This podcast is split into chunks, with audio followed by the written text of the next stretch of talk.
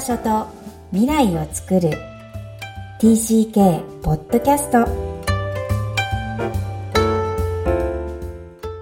こんにちは。TCK ホームインタビューの時間です。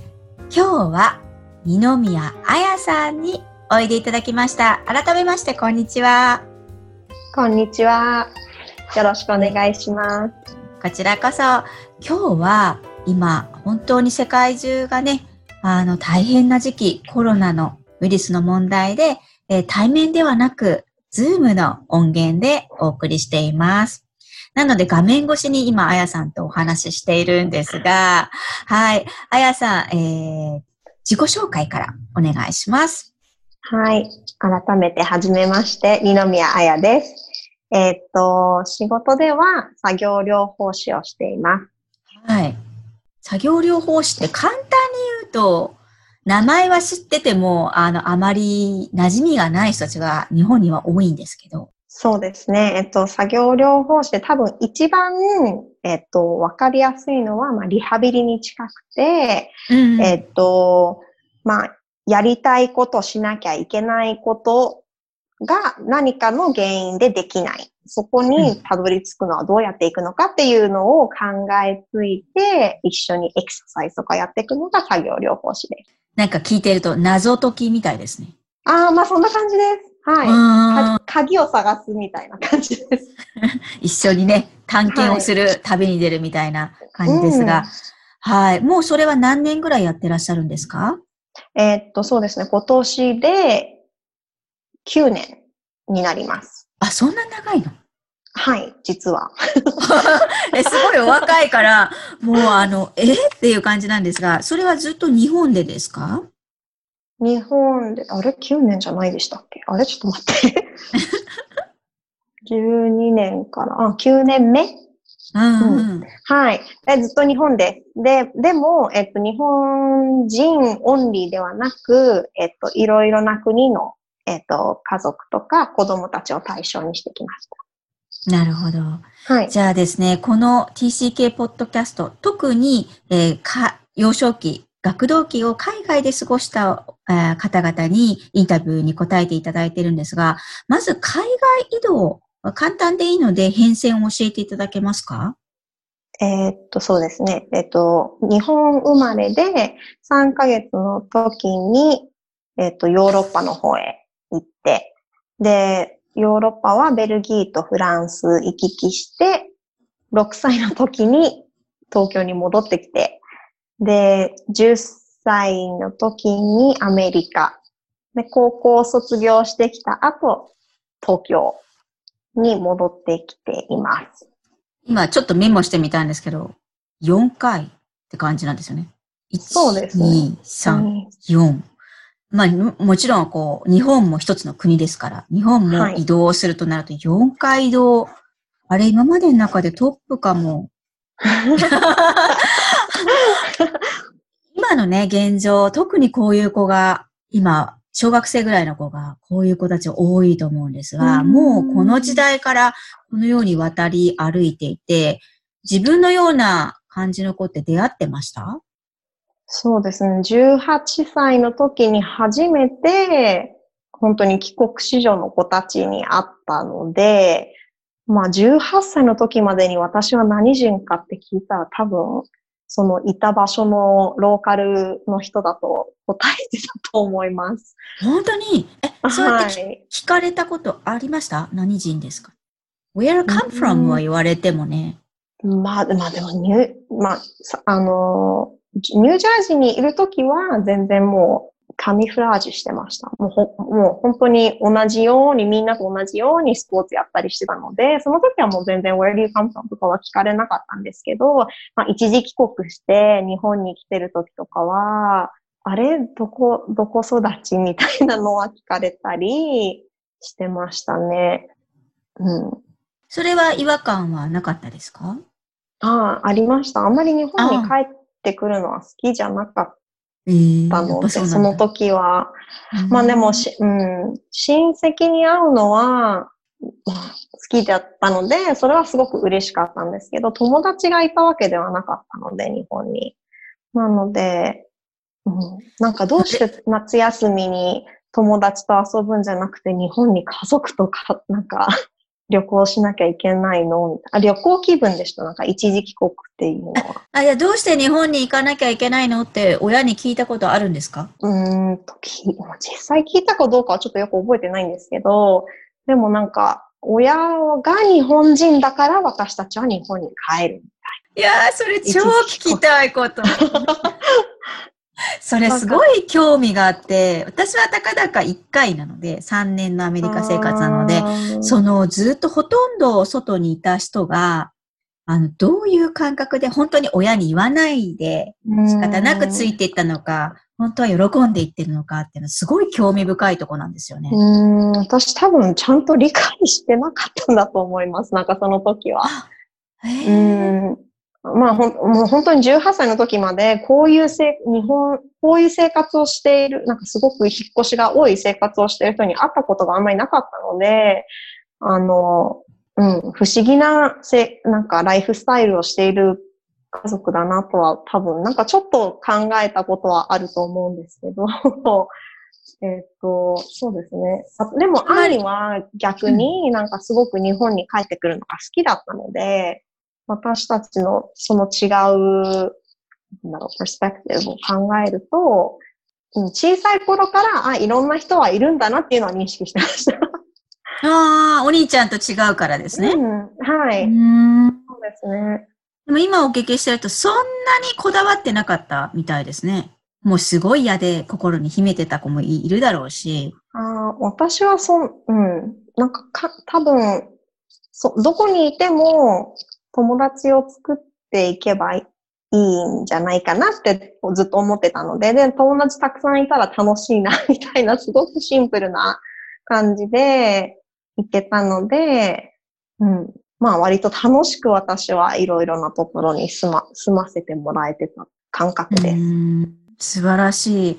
なんかすごく前向きなお父さんお母さん像も見えてくるんですけど、このじゃあ結構その場、その場を受け入れる。力の強い女の子なんですが、海外移動が自分の人生にもたらしたなって思える時期だったり、すごい大きなインパクトっていうのはどの時期、場所ありますか？まあ、アメリカが一番長かったので、その、やっぱり10歳から18の時にアメリカにいたのはすごく大きいと思います。で、未だに、まあ、英語喋るとアメリカアクセントなので、あの、うん、そこはなくせません。消せません。その私の、うん、中からは。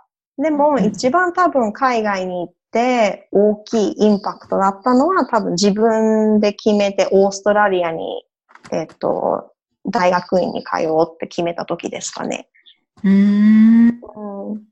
アメリカアクセントがあってアメリカに8年もいるのに、オーストラリアを決めた理由ってあるんですか、そうですね。やっぱり、あの、それまでは、まあ、うん、うん、それまでは、引っ越すのは父が決めてたことだと思ってて、それで、そこでなんか、それがまあ当たり前だったんですけど、大人っていうかまあ、いろいろと自分で決められる時期に入っていって、バイトしてお金稼いで旅行をできたり、そういうことをし始めてから、あ、ちょっと自分で決めてどこかに住んでみたいなっていうのがすごく大きくて、で、そう決めら、そういうふうに決めた結果のオーストラリアは、あの、けうん、なん、なんか説明しにくいんですけど、なんか、いろんな国で経験した、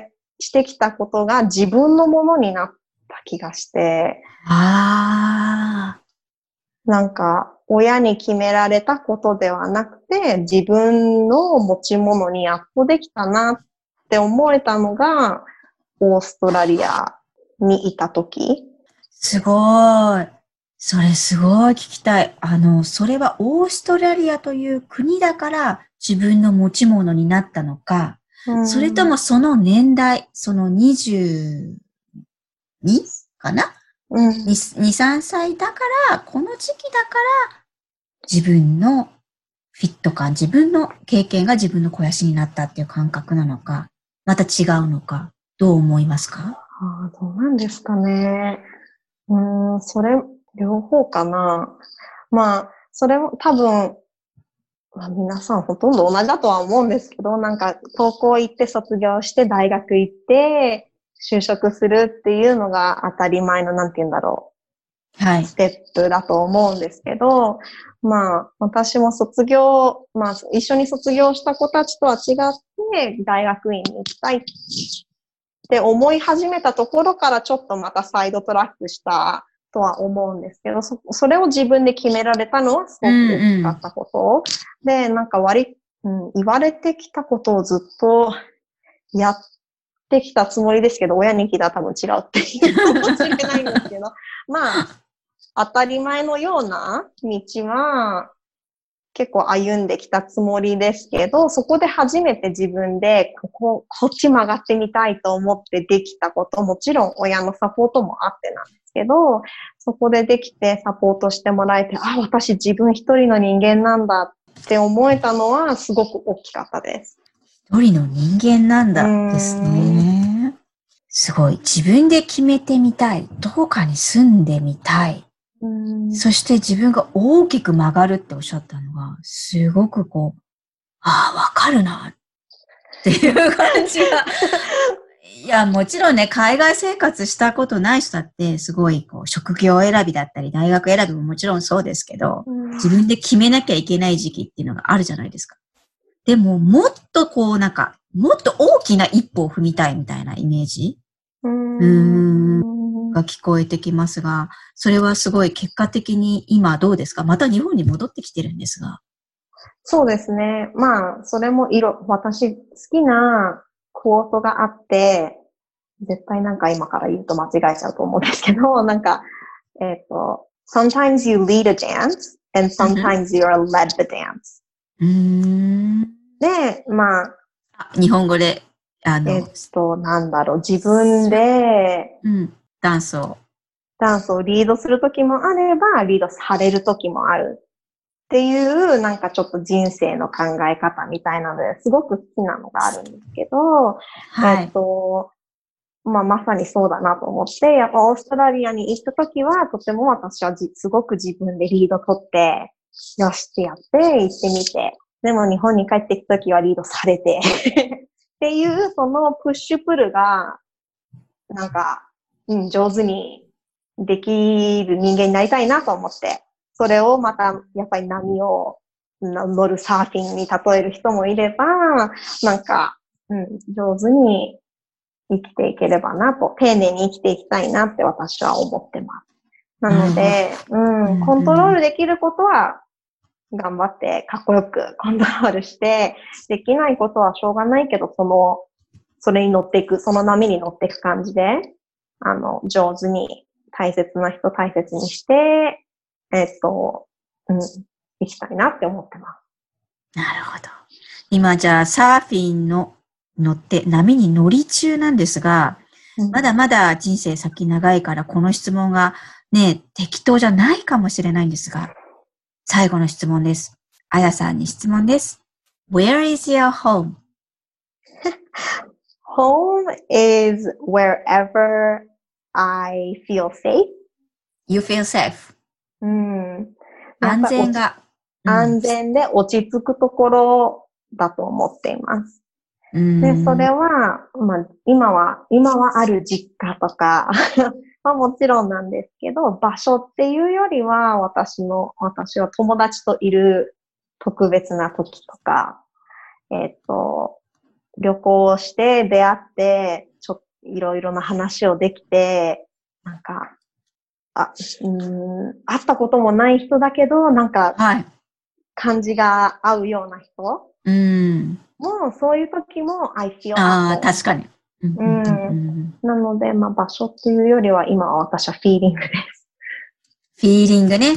じゃあ、い、つもフィーリングを磨いて、研ぎ澄ませないと、ね、政府がどこに広がってるかわかんないので、ね、はい。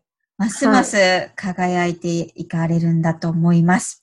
今日は、えー、作業療法士の二宮彩さんにインタビューに答えていただきました。ありがとうございました。ありがとうございました。いかがだったでしょうか？一つ打ち合わせの中で教えていただいたエピソードをご紹介します。あやさんが作業療法士になったいきさつですが、学生時代にタイで盲学校に1ヶ月ボランティアをされたそうです。